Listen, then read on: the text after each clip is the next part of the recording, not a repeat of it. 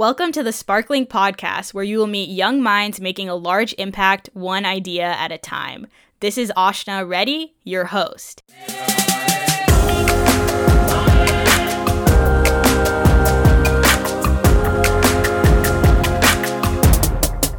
Back in twenty seventeen, the U N Department of Economic and Social Affairs reported that the world will see an increase of over two billion people in the next thirty years. So the problem that many scientists are trying to solve is this. How can we produce enough food, or rather enough nutritious food, to feed the increased number of people predicted to live on this planet thirty years from now? Katie Murphy is a fourth-year P H D student at U C Davis studying corn in Philip Zerbe's lab. Judged by a panel with leaders from the industry, government, and higher education, Katie recently won the U C Grand Slam competition, where master's and P H D students across all University of California campuses present their research in three minutes to engage the public in their work. She presented on the idea of food for tomorrow. Luckily, I was able to be in conversation with her to ask her which questions and thoughts circled her mind to start creating a solution to this problem. We as a society need to figure out, how do we grow more food?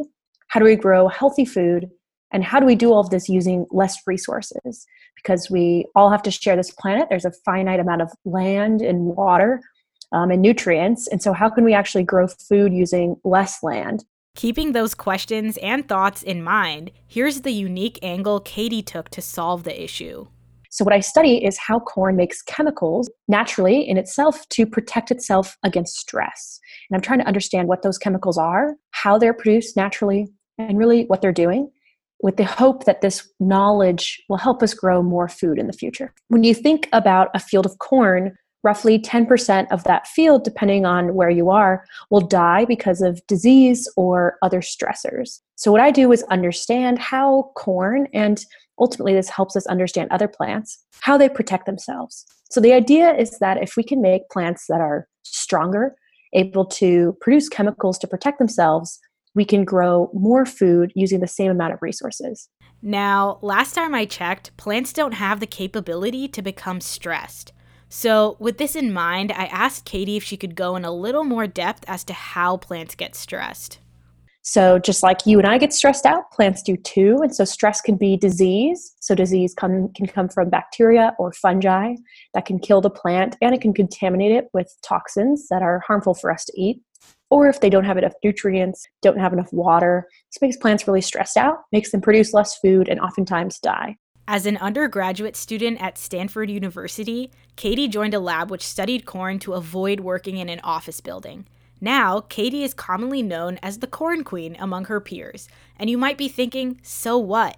But wait when you hear what Katie's research shows about the vegetable. One, it's incredibly important. Across the world, corn is one of the most top three consumed crops. It's the number one grown crop in the United States. We eat so much corn. Um, and if you don't think you ate corn today, you ate something that ate corn. If you ate any meat, um, most of our uh, livestock eat corn, or you ate something with a corn product. So corn is important for ethanol, for fuels, and all sorts of food additives, especially sugar. So we eat a lot of corn, so it's really important. It's also really nice to study because we have a lot of genetic tools that we can better understand corn. So I've really been happy to pursue this as the crop that I'm interested in, and we can apply the lessons from corn to other plants later on. So obviously, corn is one, if not the most superior vegetable. But is what Katie doing to the corn plants considered genetically modifying the plant? And is that a viable and healthy solution for us as humans in the future? So my solution for food for the future right now is just about understanding. So I'm hoping to build knowledge about how plants may naturally help themselves against stress, right? What genes are involved? What is the biochemistry that's happening there? I'm looking for an understanding. Ultimately, to apply this knowledge, we can do so in many ways. Some of them might be genetic modification, and some of them might not be. So clearly, at this point, Katie is trying to develop an understanding of the plants before executing any method of application. But Katie did give an explanation of what the different methods could be, one being genetically modifying. For example, for corn, we can breed corn to have higher levels of these molecules.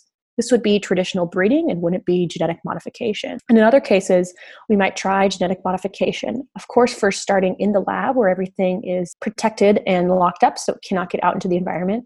And then for something genetically modified, it would take many years for it to reach a field because we want to make sure it's safe for the environment and safe for consumers to eat. So an example of this might be if we wanted to take the interesting chemicals that I study in corn and put them into tomato or another plant. What we could do is we could move genes from corn into tomato and test this in the lab. This would be genetically modified because it would be taking a gene from one organism and putting it into another. Now, unfortunately, we cannot breed corn and tomatoes together. They're not compatible, so we can't do this through traditional breeding. That might be a route we might take if we wanted to do genetic modification. Now, another route that would be uh, not genetically modified would be gene editing. Gene editing is a new technology and technique that does not involve the transfer of genetic material from one organism to another. Rather, we can actually go in and selectively edit a certain gene. We can cause a mutation. So what this does is in nature, there are mutations that happen all the time, right? We see this because we all look a little bit different. We have lots of variation in our genetics. We cause by mutagens such as specific wavelengths of light or other, other compounds. What happens naturally, and that's how we have genetic variation. Genes get mutated. And so gene editing causes a mutation, but in a select gene. So we have technology now. The most recent one is CRISPR technology, in which we can go in and edit a specific gene. This allows us to make one specific mutation rather than making many across the genome over time. And from there, we can actually breed plants based on gene editing. So this is a new technology that it's not considered G M O. Um, so my solution is right now to understand how plants work. And if we deploy this, we might be able to use a gene editing. So to edit genes, say, in corn, to change the amount of the molecules that are made to make it more resistant to stress. We might do it in other organisms too, or we might try gene modification. So taking a gene from one plant to another, from corn to, say, tomato. Throughout the solution process, Katie faced challenges and went ahead and shared some of them. Um, so as a graduate student, I faced many challenges. Science never goes as planned, and it always takes longer than you think it will. So sometimes experiments go wrong uh, because they just don't work. Sometimes they just take a lot longer than might be expected. So I think just the downsides of science, which are still fun, there's still interesting things that happen, but sometimes it doesn't go as planned. Another big challenge that me and many plant biologists face is people's fear around gene editing and genetic modification of plants. So people are often misinformed and think that what we're doing is not safe or that it's not done for the right causes, making sure that it gets to people who really need them. Um, and I think that's misinformation. And so we're working really hard on our outreach efforts to help people really understand, what do I do in the lab? You know, what is gene editing? What is genetic modification? And why is it safe? You know, where's the evidence, the scientific evidence that we can show people that it's safe? Because it's there, but we're trying to help people understand so that there's no longer fear around the technologies that we hope to develop. Since Katie is trying to create a solution for food for the future, I wanted to know if she felt that something else had to be done in order to expedite the process.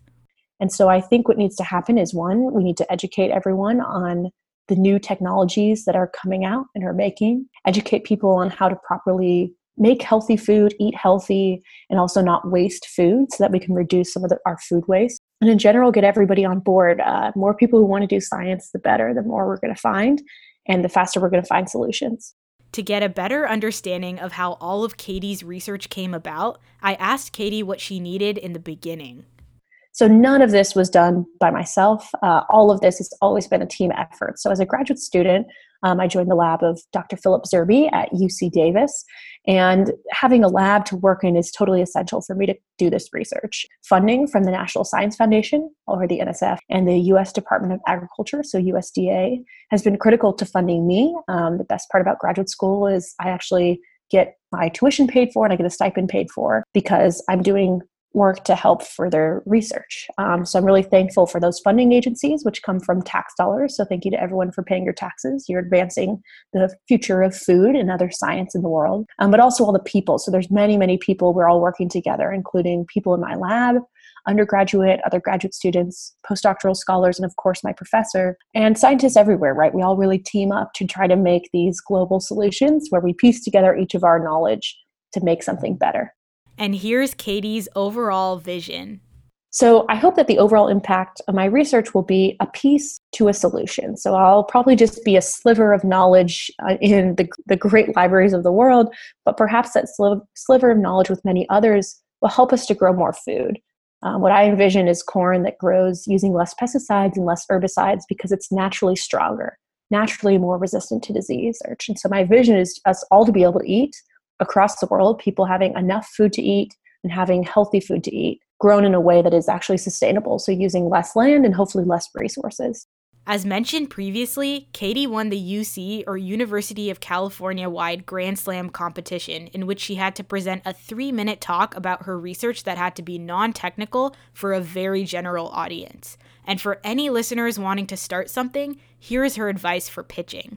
My advice to anyone who's doing really any sort of public speaking or having to give a pitch on something they're working on is to practice. Practice, practice, practice. For a three-minute talk, I practiced for hours. Really practiced in front of friends and family and got their feedback. Reduced all of the jargon, reduced all of the text on slides, and kept things simple.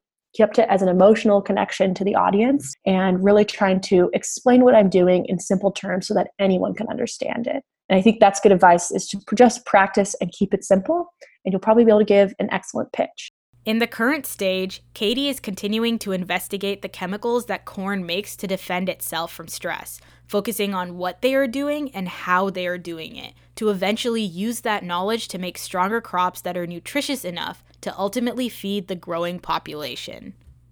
Thank you for supporting this podcast, and please subscribe so you don't miss a new episode every Wednesday. You can also follow this podcast for regular updates on Twitter and Instagram at SparkLink Pod, all lowercase.